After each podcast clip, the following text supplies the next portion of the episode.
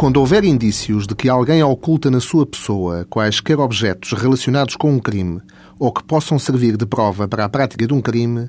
é ordenada a essa pessoa uma revista. Quando esses objetos ou a pessoa em causa se encontrem em lugar reservado ou não livremente acessível ao público, é ordenada uma busca. Assim, e de uma forma simples, poder-se-á dizer que a revista se distingue da busca por aquela pressupor uma atuação física sobre uma pessoa em concreto,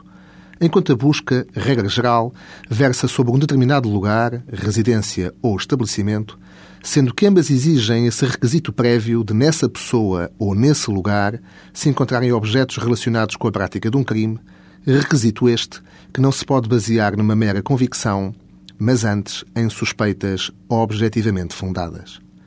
Nessa medida, podem ser alvo da revista ou busca mesmo pessoas ou lugares que não sejam considerados suspeitos na investigação em causa, desde que sobre eles recaiam indícios credíveis que terão objetos relacionados com a prática de um crime. Como meios de obtenção de prova lesivos da intimidade física ou da privacidade dos cidadãos, todas as revistas ou buscas têm que ser ordenadas por uma autoridade judiciária,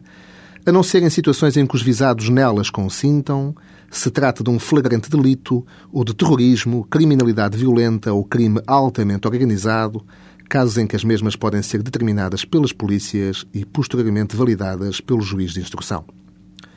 As buscas domiciliárias, em regra, só podem ser autorizadas pelo juiz de instrução e têm que ser efetuadas entre as 7 e as 21 horas. A não ser nas situações atrás mencionadas e sendo o crime em causa punível com pena de prisão superior a 3 anos, casos em que são admissíveis a qualquer hora. Tratando-se de busca efetuada em escritório de advogado, consultório médico ou estabelecimento oficial de saúde, ela é, sob pena de nulidade, presidida pessoalmente pelo juiz de instrução,